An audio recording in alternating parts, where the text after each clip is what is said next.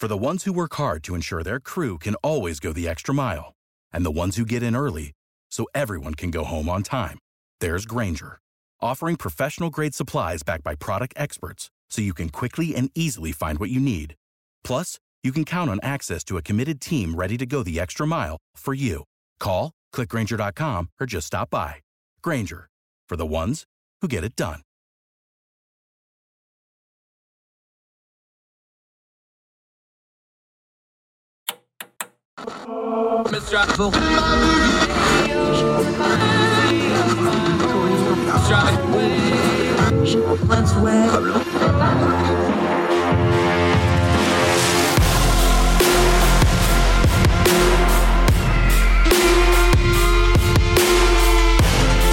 With your host, Andrew Donaldson. This is Heard Tell. Ah, Heard Tell Show. It's a Monday, April the 18th, year of our Lord 2022. Hope y'all had a great weekend. Hope you had a good Easter weekend for those of you that observed that. For everybody else, hope yours was well. Hope our Jewish friends enjoyed their Passover, had a good time of remembrance. And wherever you and yours are across street and around the world, no matter what you celebrate or what you are eating over the weekend, we hope you enjoyed it and had a good one. Let's get back to work. Lots of noise to turn down in the news cycle going on. We're going to cover a lot of different things today. Uh, Governor Abbott down in Texas has been doing some very high profile stuff like inspections on the border, like sending bus loads of migrants and illegal immigrants to Washington, D.C. We're going to touch on that. How legal was it? Was it a good idea? We'll touch on all that in just a little bit. Also, uh, we'll go back over and check on the Russia war of aggression in Ukraine. The Russian foreign ministry is not happy that people don't like what they're doing. And because we say so, tough, they're also banning a bunch of people from the UK, basically the entirety of the UK government. We'll touch on that in just a little bit. We always end on a good or happy note. Great story. A couple in Texas who started a charity where they round up old RVs that are still roadworthy and usable and get them to homeless vets. Great story out of Texas. Our guest today, Georgia Gilholy, uh, one of our great UK Young Voices contributor. We're going to talk about a really important overseas subject that doesn't get talked about enough in the Western media, especially American media India. India is a vital player. It's the world's largest democracy. They are somebody that the United States foreign policy wise across the last couple presidents has spent a lot of time courting and improving our relationships with. They also have very deep relationships with Russia also constantly in conflict with Pakistan. They're also kind of stuck in the middle with the expansion of China and their Belt and Road initiatives. India is a vital piece to the geopolitical puzzle.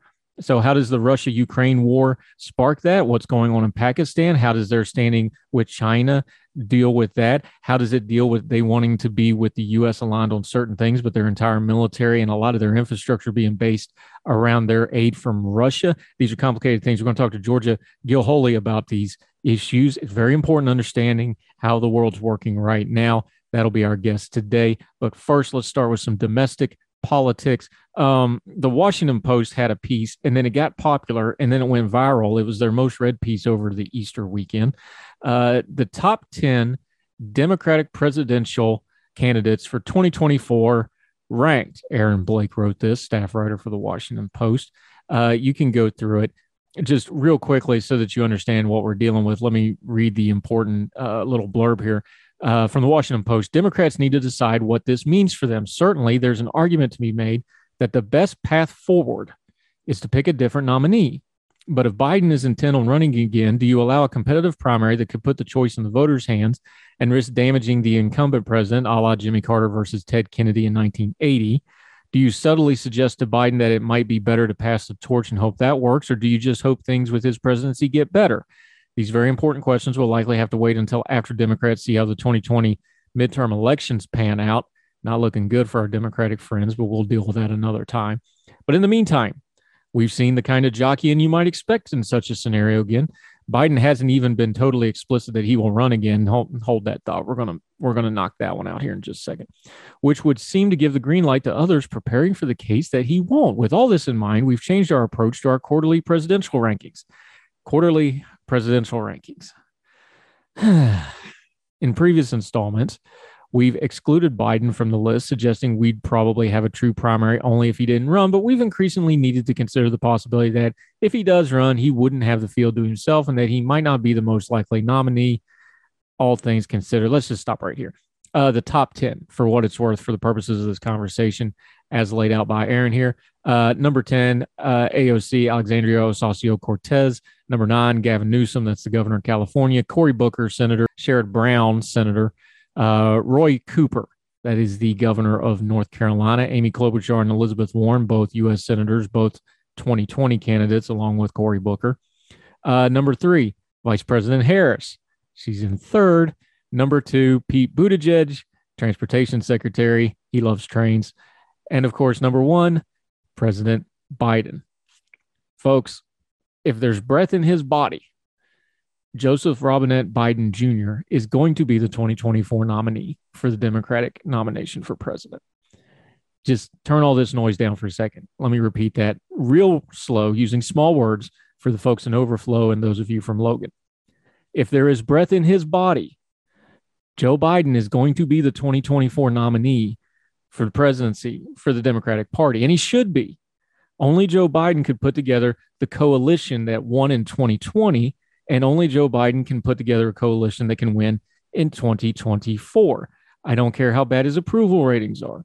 I don't care how old he gets. As long as he is vertical, he's going to be the nominee. You don't think he waited this long just to be a one termer and done, do you?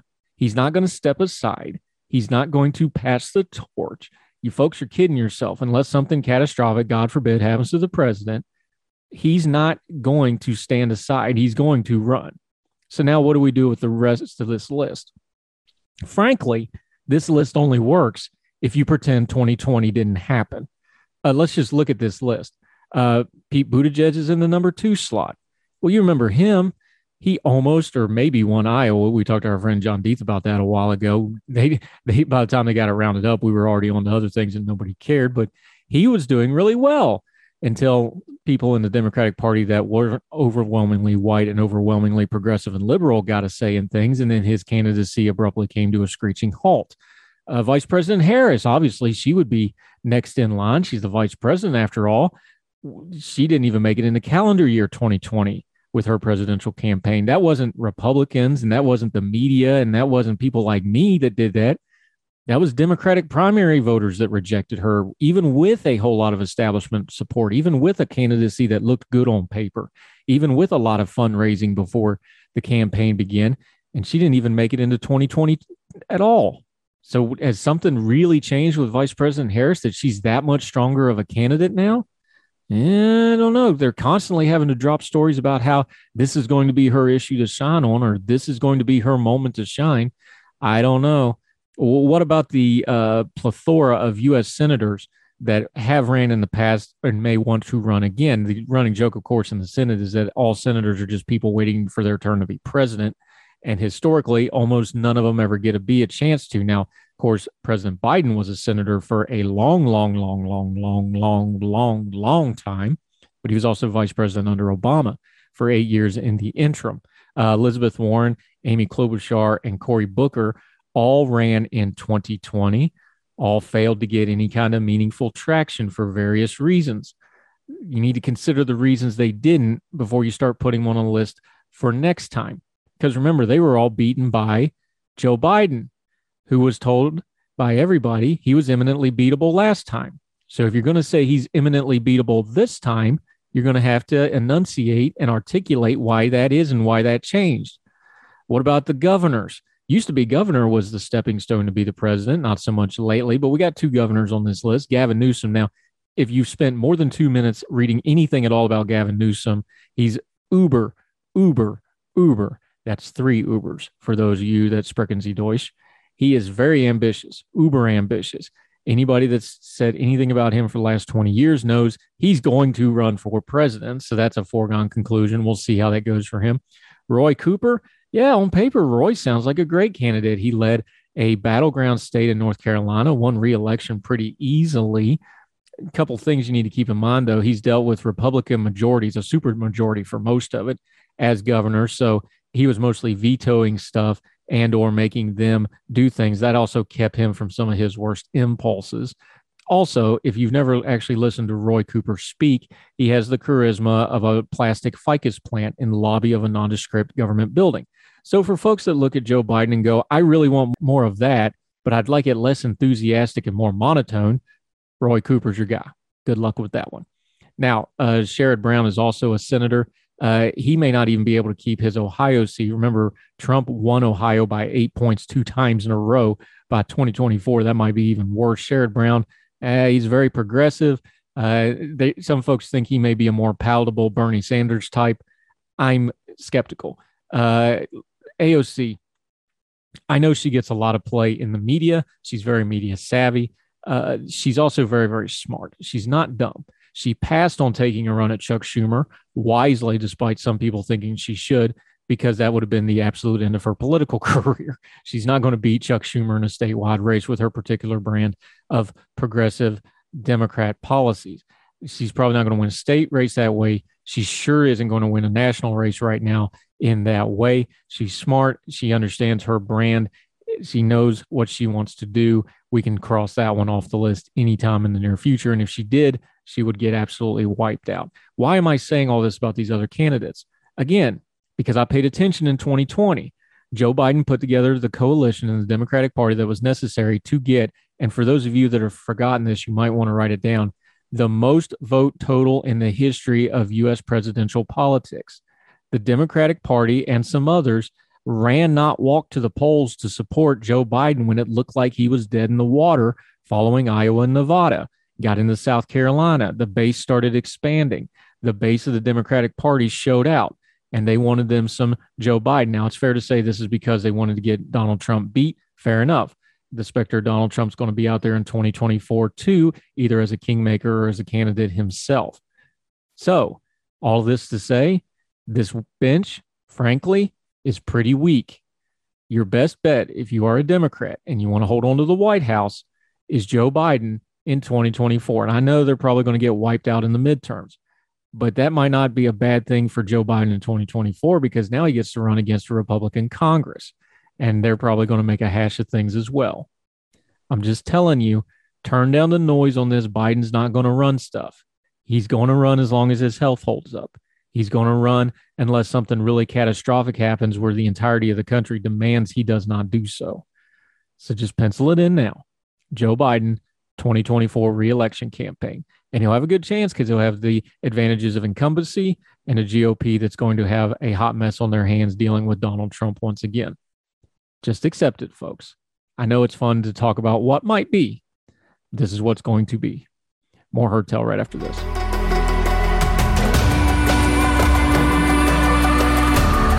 Uh, welcome back to Heard Tell. I'm Andrew Donaldson. Thank you for staying with us. Uh, you might have heard tell Russia is a little upset. They actually went and banned a long list of dignitaries from the UK from coming into Russia. Not that they were going to anyway.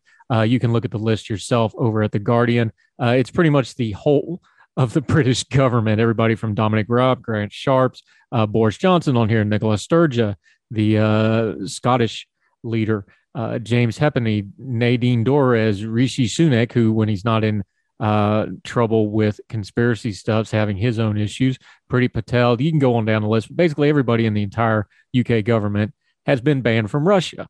The foreign ministry released a statement saying, this is a direct quote, this list will be expanded shortly to include more of British politicians and members of parliament in it who keep inflaming the anti Russian hysteria, push the collective West towards the use of language of threats with Moscow, and are engaged in dishonest encouragement of Kiev's neo Nazi regime.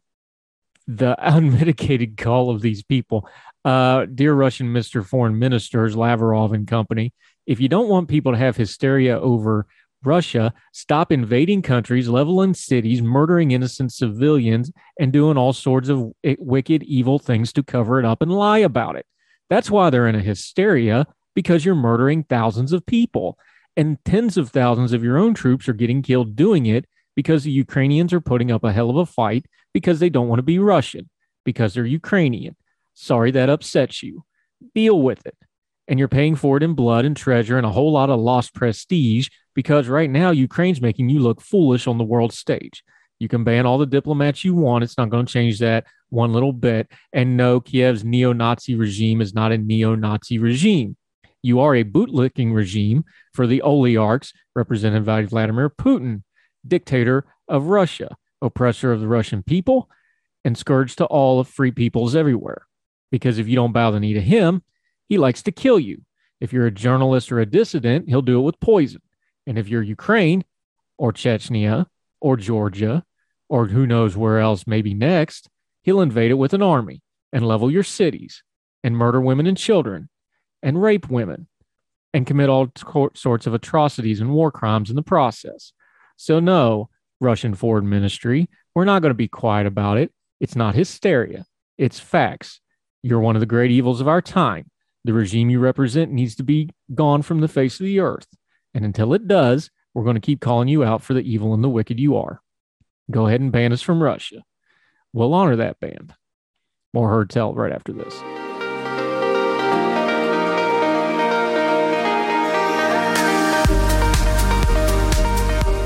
Uh, welcome back to Heard Tell Show. Let's go back overseas. Another one of our great Young Voices contributors. This one's over in the UK. Uh, Georgia Gilholy.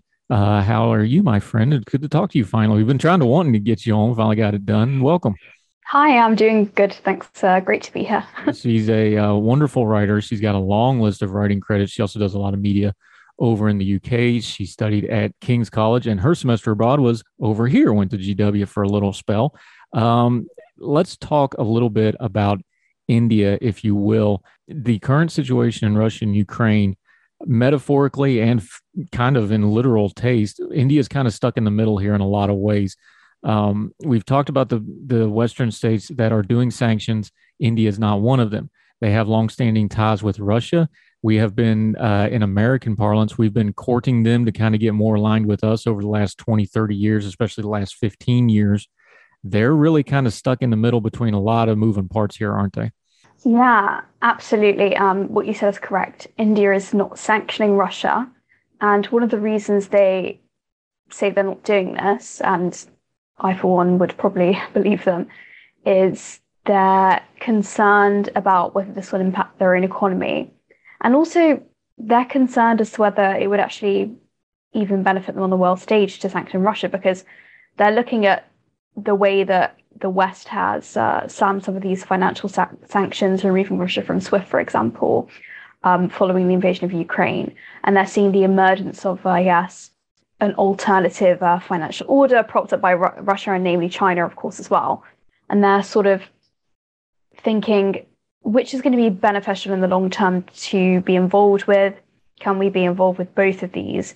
It's not in our strategic interests to um, roll out the amount of sanctions that say the EU member states and the US have so far. Yeah, and these these entanglements, let's call them, uh, during the last administration, the Trump administration, there was a kind of wink, wink, nudge, nudge deal where we allowed them to continue buying Russian military hardware, even though we had kind of kept other people from doing that because their entire military is Russia based, including their support structure. Their like it would have it would have crippled their military to not be able to do that. So we kind of turned a blind eye it's like, yeah, go ahead and do that. Their power grid, for example, is completely dependent on uh, Russia technology. Uh, they, these are things that are not quickly fixable. These are things that would take a lot of infrastructure change. Politically, I think even President Biden, when he met with India here a couple days ago, he kind of acknowledged it because when he was asking for, you know, don't buy oil, don't buy resources, don't get into the market, he wasn't even asking them to quit it. He was asking them to just not increase it. They did increase it anyway. Uh, there's just some hard political realities, and it comes into some really baked into the cake infrastructure stuff with India's relationship with Russia, but they also want to kind of be friends with us, isn't it? Mm-hmm. And if you think about it from India's perspective, the things that are coming from Western and NATO allied envoys, let's say, let's say they're saying you need to remove uh, or decrease your use of Russian gas or don't raise it, they're looking at these states and thinking, okay, Germany, well, you're still using Russian gas. You are dependent on Russian gas, in fact. So why should we, um, thousands upon thousands of miles away from the theatre of conflict, why should we try and remove this? Because at the moment, it's not in our short-term interest. It's not in our medium-term interest. It's possibly not in our long-term interest to do that. Um, so you, you can understand from the perspective of the Indian government why they're not doing this. And I think that too many people in the West, they see what's going on in Ukraine. Obviously, terrible, terrible human rights violations, war crimes, massacres of civilians. This is not acceptable. Um, but what can you expect from a dictatorship that's invading a sovereign state? Um, and the problem is, we see that we're heartbroken. I'm sure many Indian people see that in the news and, and feel the same. But it doesn't necessarily change the reality when it comes to, as you're saying, India's energy supplies, India's energy grid. And I think it's hypocritical and short sighted of Western leaders to simply say, you know, India's not doing enough. Well, are we doing enough? Have we done enough to begin with? Is it not the fact that the US hasn't been seen as a reliable partner and hasn't stood up to Russia, for example, when it invaded Crimea in 2014? And think of the whole host of, of failures. Afghanistan was an absolute fiasco. I, you know, I'm a British person, but I am very much of the view that um, a world where America has more power is better than a world that Russia and China um, have the bulk of power, for example. Even though we know, you know, they have their own divisions, but they're sort of they're complementary in the fact that they can cooperate on a lot of these things, and they aren't necessarily. For example, Joe Biden, when he goes to visit China or wherever, he is maybe going to bring up, "Oh, why haven't you, um, you know, allowed Hong Kong to keep democracy? Um, why are you allowing these human rights violations to go on or engineering these human rights violations. Russia and China, they may have their differences, but they're not um, pestering each other about human rights violations. Um, so I think that you know a world order where America has more power despite its flaws is obviously a better one. But this doesn't seem to be um, even what the US government is operating on. If you look at um, the Biden administration and the Obama administration that came before it, obviously with the four years of Trump in between, it's just been backpedal after back, backpedal. And when they have intervened, let's say in Libya, um, it's been disastrous. Um, they can't seem to strike the balance right. And you hear a lot of talk about, you know, the Quad, um, for example, um, India becoming more aligned with the US because both of them would like to fence in China. But when it comes to short term interests, like I'm saying, India getting Russian gas, uh, India getting military hardware, way over half of it. I think it's over 60% of its military equipment is from Russia, basically. Um, India might like to um, be closer to the US in the future, but it doesn't necessarily mean that they're in the position to do that right now. And as I was saying, even as someone who would prefer an American um, world as opposed to a Chinese world, a CCP world rather, um, doesn't necessarily mean that America has been executing its foreign policy in the best way possible. It doesn't necessarily mean that it's seen as a reliable partner anymore by countries like India. Yeah, and something we've been hearing from our overseas friends, uh, Georgia Gilholy joining us, Young Voices contributor from the UK. Uh, something we've heard from our overseas friends over and over and over again. I, I say it constantly on this program because I'm a foreign policy person. And It's kind of lonely right now in America because we're kind of in an isolation that's bent until this Ukraine thing happened uh, foreign policy has to be uh, consistent and coherent. America has not been great on consistent and coherent, and something we hear from overseas countries like India, like Southeast Asia, they they tell you like we don't like China, we like American more, but when we're dealing with China and we're we Russia, we at least know what we're getting. Is that the sense you get as well as like, yeah, it's probably the the worst of the two evils, but it's a consistent evil. We at least know what we're dealing with, and we can plan out five or ten years Whereas the American system, you know, we change, pre- we have a presidential election every four years, we have congressional elections every two years. That inconsistency you're talking about, not all of this is just morals and economics. A lot of it is they just don't really know what to expect from America right now, do they? Mm-hmm. I think that some people on the left and the right do tend to maybe overemphasize stability in places like Russia and China. And we obviously know that from how chaotic the Russian invasion of Ukraine has been um, they're not necessarily as on their toes as they could be. But I think what you're saying in general, there's truth to it because, of course, as you're saying, you know, the US is a uh, a representative democracy or a, a, republic, however you want to however you want to explain it.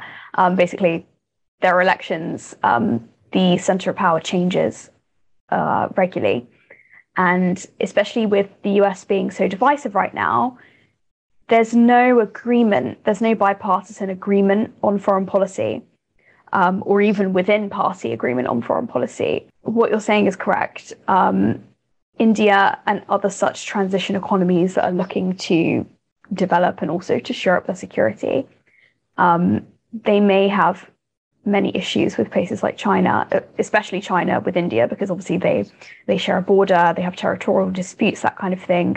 Um, and both of them are sort of the emerging powers in Asia. So they have sort of regional, um, very close um, regional proximity and regional aspirations that conflict with each other. But in general, China and Russia operate in a way that is more manageable for countries like India to deal with. I'm not saying they're more manageable when compared to the way they might deal with their own internal populations or the way they might deal with uh, countries that they aspire to take over. For example, Taiwan's an example with China. Obviously, Ukraine is right now being invaded by Russia. So it's not to overemphasize how stable and how logical they are because they're not at all. They're just fundamentally different. And when it comes to foreign policy, dealing with states that are sort of non aligned, like India, in regards to them, I would say they are more predictable. That doesn't mean they're a partner necessarily, and it doesn't necessarily mean they're friendly, but they are more predictable. And at the end of the day, um, if India, for example, is not going to be outwardly hostile, China and Russia right now are not going to be outwardly hostile back. That's not to say that they aren't hostile in other ways. China, for example, well, China and Russia, um, but China on the rise in this regard, especially um, is obviously famous for sort of espionage, intellectual property theft, relating to military stuff as well. Um, so I'm not saying that, you know, going to be bosom buddies, but they might be easier to deal with in the US. And maybe it's not fashionable to acknowledge this, but I think that the president of the United States right now, in particular, all presidents obviously have their their issues and things they might be weaker on, but I think his dealing with this crisis has been incredibly disappointing. Well, actually, I say disappointing. I didn't expect much, so not disappointing. Um, you had him a few weeks ago, quite literally calling for regime change, then being praised by liberal commentators for doing so. Then, about 15 minutes later, the White House says, "No, that's not what he said." you know, you're dealing with a war in Ukraine, you're dealing with real people's lives that are being destroyed. Um, calling for reg- the US president calling for regime change in Russia, whether or not you agree with it or you think it's realistic or you think it would exacerbate the issues, whatever, that's beside the point. Calling for regime change somewhere obviously uh, creates more aggression from that regime because they see themselves as fenced in, more fenced in, more threatened. It just doesn't even seem that the president of the United States is thinking through what he's saying or he's even realizing the weight of his words. You know, this isn't a video game, this is real. and you can't act like this and then go back and forth when these things are really happening on the ground they have real impact. Obviously, you know, everything the US president does has impact, but this is this is incredibly serious. Yeah, and unfortunately, if it, we have a lot of book on Joe Biden because he's been in public service for 50 years here in America, and this is completely consistent with who Joe Biden is. I don't think he's going to change this late in the game. Uh, Georgia Gilholy joining us from UK. We're going to take a quick break. When we come back, we're going to talk about some of those allies' relationships with India. Uh, they get complicated in a hurry. What's their relationship with places like Pakistan? Can't talk India without Pakistan. Got to talk about the EU other places like this. And we're going to come back to the economy. Uh, it's not just oil. They're looking at coal now. We know how important energy is right now. More with Georgia Gilholy right after this on Heard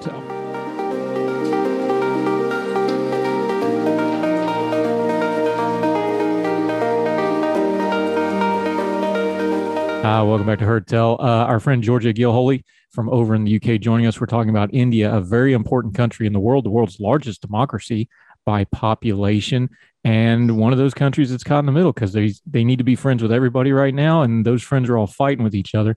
Uh, let's talk about a couple of their alliances that make things really complicated. We've talked about it before on this program. You cannot talk about India in the geopolitical realm without talking about Pakistan. They have long-standing conflicts over things like Kashmir.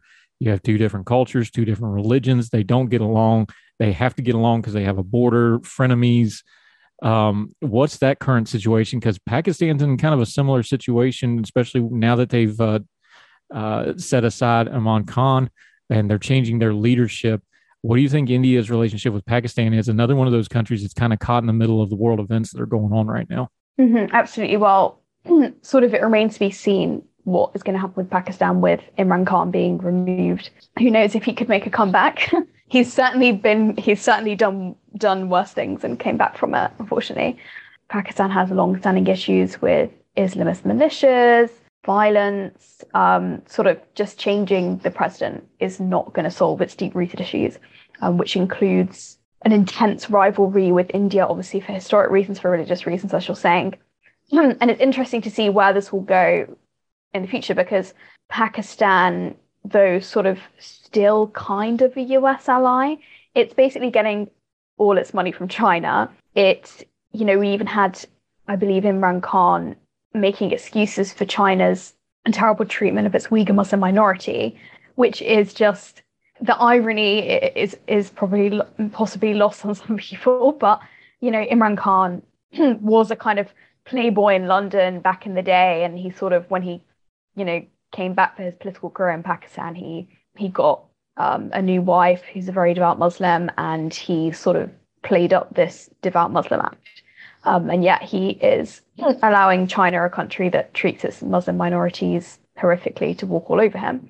Um, and as we're saying, India certainly has more of a rivalry with China than than Pakistan. It does have its issues with China, but it's sliding more towards it um, in terms of spheres of influence whereas India is sort of more hostile towards China for obvious reasons. And obviously, India has more power than Pakistan. India has a thriving economy, it's a democracy. It also has deep rooted issues with uh, religious conflict, lack of education in some areas. Many areas, you know, there's still in rural areas specifically, there's um, economic struggles.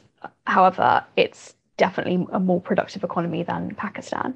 And I think that while it has its issues with, let's say, discrimination and religious conflict, I think that it's certainly less um, hindering its development than, say, Pakistan at the moment.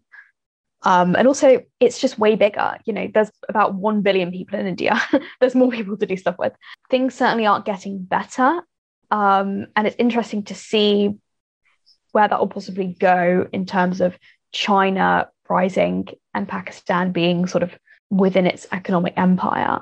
I'm not saying that's going to, you know, force Pakistan and India to go to war, but it's definitely not uh, a good sign for that relationship going forward. Yeah, talking to Georgia Gilholy, um, you bring up the human rights stuff. India is not on the level of what's going on with the Uyghurs, or certainly not what's going on in Ukraine right now.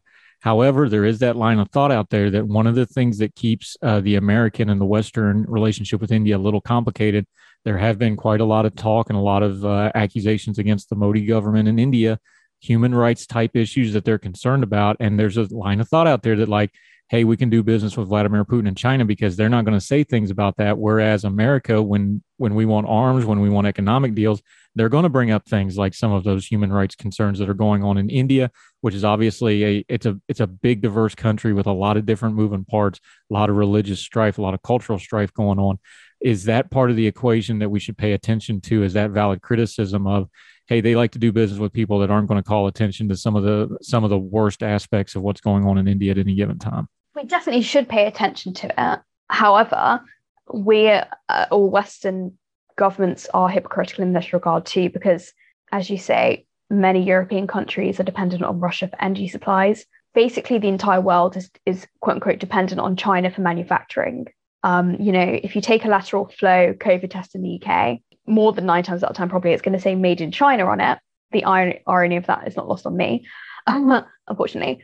Um, so while I agree that there are human rights issues in India, and this is not something we should shy away from confronting or, you know, trying to help, uh, obviously the UK government, for example, and the US government to fund, you know, tons of charities that do human rights work and that kind of thing, uh, and education work in India and many other places. However, I'm, I fail to see how sort of, I don't know, a British diplomat bringing up, I don't know, some elements of discrimination against Christians or Muslims in India as something that's going to define our relationship or something that's going to actually change India's India's policies. Um, unfortunately. Yeah, talking to Georgia Gilholy. The big question now is we see a realignment going on in Europe. Uh, NATO is kind of remaking itself after a long period of not knowing what they are because they've got to face this Russian aggression. Uh, what is India's relationship with the EU wider and the UK specifically? Obviously, we know the long history of the UK and India. What's their relationship going forward? Because they do seem to be pretty focused on China and Russia. They've got some economic deals. They're working with Australia for coal and these sorts of things. What's that relationship like? Because it, it seems like maybe that's becoming more of a secondary concern to India and the spheres of influence they're worried about. But EU, the EU is changing right now. Where, where do you see that relationship going forward? Yeah, I mean, I don't necessarily see see it getting worse, but I don't necessarily see it expanding or getting better. I mean, India, for as you're saying, historic reasons, has probably closer ties, definitely closer ties with the UK than it does with the rest of Europe. Um, there are many, you know, Indian nationals living in the UK or descendants of them anyway. And also, Britain trades a lot with India. In terms of India's specific relationship to the rest of Europe, I mean, Europe is, as you're saying right now, more unified than it was before on Russia. And that also includes NATO at large. It also includes the US, Canada. Um, but the problem is that this has only happened after the invasion. It didn't happen before to prevent the invasion. For example, offering Ukraine membership, I don't know, some kind of protection in not in the form of a uh, formal military alliance like NATO. I don't necessarily see India sort of wanting to jump on the bandwagon necessarily. And also, India, you know, it's not like India's at risk of invasion right now. It's just sort of seeing future strategic threats and current threats from uh, China uh, and others, Pakistan, for example. And I don't necessarily think that something like NATO uh, would help India because NATO is, is, you know, it was formed uh, to target the Soviet Union which is obviously why there's so many American troops in, say, Germany. Um, I think that we need something new. We need a strategy. And I say we, I basically mean the US because the US has all the money. Um, obviously, I believe that Britain and Europe should be involved to the extent that they can be, or they're willing to be. But the focus in terms of countering China obviously needs to be in the Pacific and hopefully in the Indian Ocean. And I think that depending on what happens, you know, as the years pass, we don't know how the Ukraine conflict is going to play out. We don't know what's going to happen with China's economy. China's heading for a, a real demographic bomb, as I'm sure many people are aware of. Um, you know, there are way more men than women. They're not having enough children to replace themselves, um, that kind of thing. And their economy, I believe, is shakier than it looks from the outside. Um, and I think that possibly, depending on what happens with that, India could, as I'm saying, more and more towards the idea of cooperating more formally with the US. But the problem is, as we're saying, it gets its military equipment from Russia. Russia is friendlier to China. This is it, it's almost as if India's position right now it can't last forever because it will ultimately have to choose if these kind of China US blocks persist um, and the divisions get ever starker as the decades pass. Um, so I think that India ultimately will have to choose, but I don't think that NATO will be that relevant, or even the the you know trade relationships or whatever with European nations will be too relevant unless they're at risk of becoming outwardly hostile because it's the US that has all the money basically. It's the US that has the military power. It's the US that needs to bring in India from the cold. Um, but that doesn't necessarily mean they would, are going to change their stance on the Ukraine conflict. Um, you know, as I was saying, India has historic Cold War ties with Russia. Putin and Modi seem to have a sort of bromance going on, if you could say that. Um, but I think this is a question that's going to keep coming up more and more and more as the years go on. Um, and I think that we really do need to focus more on the Pacific and especially Taiwan. Um, and hopefully, India could be part of that depending on how it sees itself in the coming decades. People assume that economic growth means, oh, they want to be Western and they want to be allied with the West. That's not how it works, as we know with China. yeah. And the, the other thing to watch on this is there's no version of the Ukraine war where Russia isn't lessened and more destabilized and seen less in the world. And that's going to change mm-hmm. the dynamic too, because you know, if you're if you're stuck between China and America, it's nice to have Russia to talk to, and that that that blanket may be gone for them. We'll keep talking about these issues. Uh, Georgia Gilholy joining us. Appreciate your time. We'll definitely have you back because uh, India and this part of the world is not going to lessen in importance. They're going to increase in importance. So we're going to keep talking about that. We'll also get you back, talk some UK stuff. Till we get you back on the program again, let folks know where they can follow you and your social media so they can keep track of you and what you've got going on. Um, just follow me on Twitter at LLG Georgia if you want to find me. Yeah, and uh, check out her uh, Young you. Voices. Yeah, no problem. Her Young Voices page will have a lot of her writing stuff. She's got a long list of writing credits. You can go look.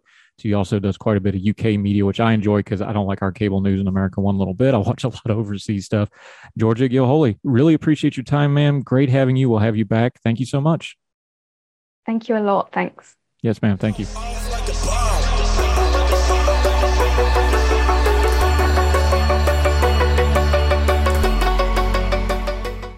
Uh, welcome back to Heard Tell. I'm Andrew Donaldson. Thank you for sticking with us. So you might have heard tell there's some stuff going on down at the Texas border. Texas Governor uh, Abbott has been doing some PR stunts. Uh, first, he sent a busload of migrants or illegal immigrants. There's some confusion as to what exactly those folks' status was. He put them on a bus and sent them to D.C. Also, he started doing some increased inspections at the border crossings. This is from UPI International, United Press. Uh, he's backed off it now after a couple days because of the pushback he was getting. Uh, and he's made some deals. We're going to put air quotes around that deals. We'll touch on that in a second. Texas Governor Greg Abbott has reached, as UPI, a fourth and final deal with governors of Mexican border states to end increased inspections of commercial vehicles at international bridges that gridlocked commercial traffic. Abbott signed an agreement with the governor of Mexico's I'm not even going to try to pronounce this. Sorry, I just don't know how to say this word. State on Friday in a move expected to bring international trade back to normal after Abbott ordered enhanced inspections at key commercial bridges caused over a week of backups that left truckers waiting for hours and sometimes days to get loads of produce, auto parts, and other girls into the U.S.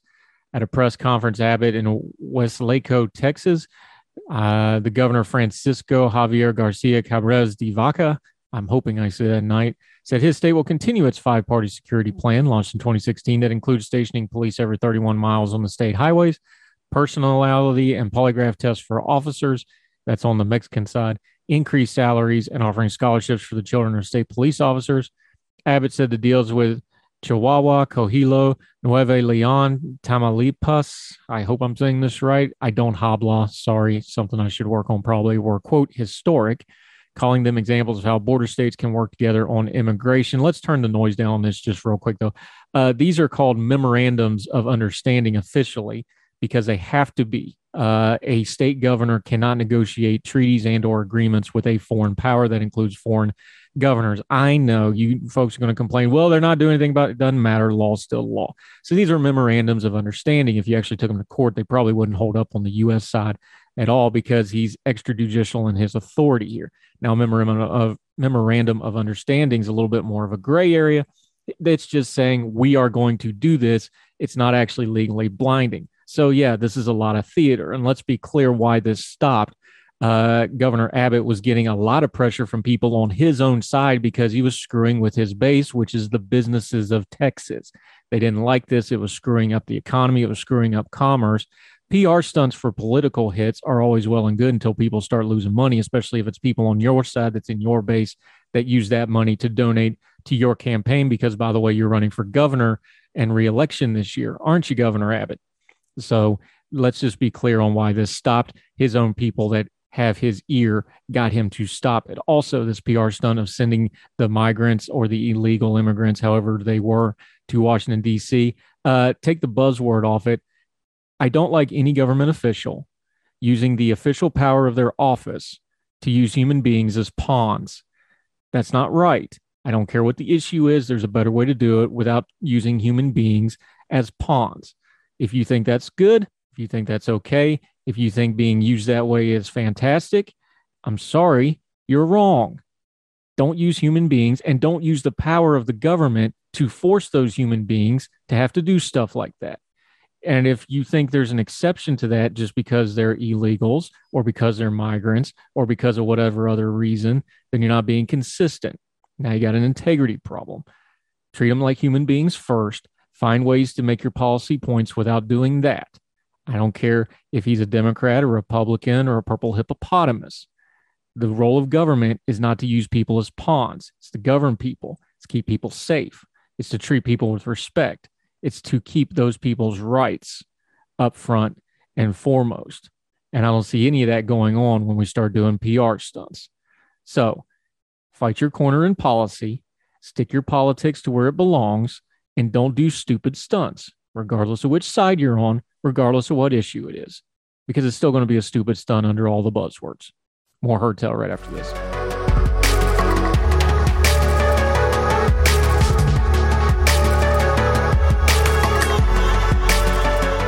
Ah, Heard Tell Show. Welcome back. I'm Andrew Donaldson. You know, we always try to end on a good or a happy note. This is a good one. I like this one a lot. Weatherford couple. Uh, this is up from Fox 5 NBC News. For most people, an RV symbolizes a road trip or a vacation. For veterans who have received RVs from Operation Texas Strong in 2021, those RVs are home now. This is from back at the beginning of the year, but I love this story so much. We are tired of seeing homeless veterans on the street, Bobby Krussinger said. Krussinger and his wife Peggy started Operation Texas Strong in 2021 and last year to give veterans experiencing homelessness a roof over their head and a chance to get back on their feet. The couple plans to keep the donations going all through 2022 and hopefully beyond. The Weatherford couple was inspired by Peggy's father, a Vietnam veteran who lamented seeing other fellow veterans living on the street. Once you're on the street after that, it gets a little bit easier, she said. You've got the oomph to be able to do what you need to do eat, get a job, and do what you got to do. But it all starts with getting them off the street, she said. This is Peggy. In past years, the Krusingers and Operation Texas Strong had donated RVs to 68 veterans. Each RV comes with a donation of linens and home goods to get them started. Everything is donated by the community. We want people to realize if you pull together will be able to get stuff done, Bobby Krussinger said. Peggy said she wishes her father was here to see it. I think he'd be proud and hoping. She said, I think he would be quite happy to see a lot of people pulling together to do this. If you have a roadworthy RV or home goods to donate, there's contact information in this piece at NBCDFW.com. You can also go to the Operation Texas Strong Facebook page. Put that in the search box, should come right up. Worthy charity, good idea. You got old stuff you want to help somebody out with always help a veteran out. It's always something that you can be proud of later on. That'll do it for Heard Tell on this Monday. We got an exciting week of programs going on. If you missed anything from last week, twice on Sunday, those are the clip shows from the five interviews from the previous week. Make sure you check that out on all the platforms. Make sure you're subscribing. YouTube has various playlists on there. Twice on Sunday has a playlist. Good Talks, just the interview portions. That has a playlist. And of course, all the brand new weekday episodes of Heard Tell. There's also 36 of the deep dive into the podcast. They're longer form. They talk about a lot of very important issues. We've got some new ones we're working on. We're really proud, excited to bring those to you here soon. We're working to make them very special. We want to make sure we never waste your time. It's the most precious thing you give us. We're going to do that with all the various things we do here at Heard Tell. So make sure you're subscribed on iTunes, Spotify, uh, podcasts, whatever platform you use. Make sure you're doing that on YouTube. Also, uh, Big Talker Network, our radio partner, Facebook page. They have all of the episodes on there on the video page. You can watch them. Brand new app coming out for the Big Talker Network brings Heard Tell directly to you, plus the podcast for Heard Tell, plus all the other great programming on Big Talker Network. Make sure you're looking for that in the App Store. Uh, iPhone and Android both going to be available real, real soon. Looks sharp. Yalel did a lot of good work on that be looking out for that. Okay, so until we see you next time, hopefully tomorrow morning, if not sooner, if you're watching a back episode, we hope you and yours are well. We hope you're well fed. We'll talk to you tomorrow on Heard Tell. All the music on Heard Tell is provided under a creative content license from monstercat.com. For the ones who work hard to ensure their crew can always go the extra mile, and the ones who get in early so everyone can go home on time. There's Grainger, offering professional grade supplies backed by product experts so you can quickly and easily find what you need. Plus, you can count on access to a committed team ready to go the extra mile for you. Call, clickgrainger.com, or just stop by. Grainger, for the ones who get it done.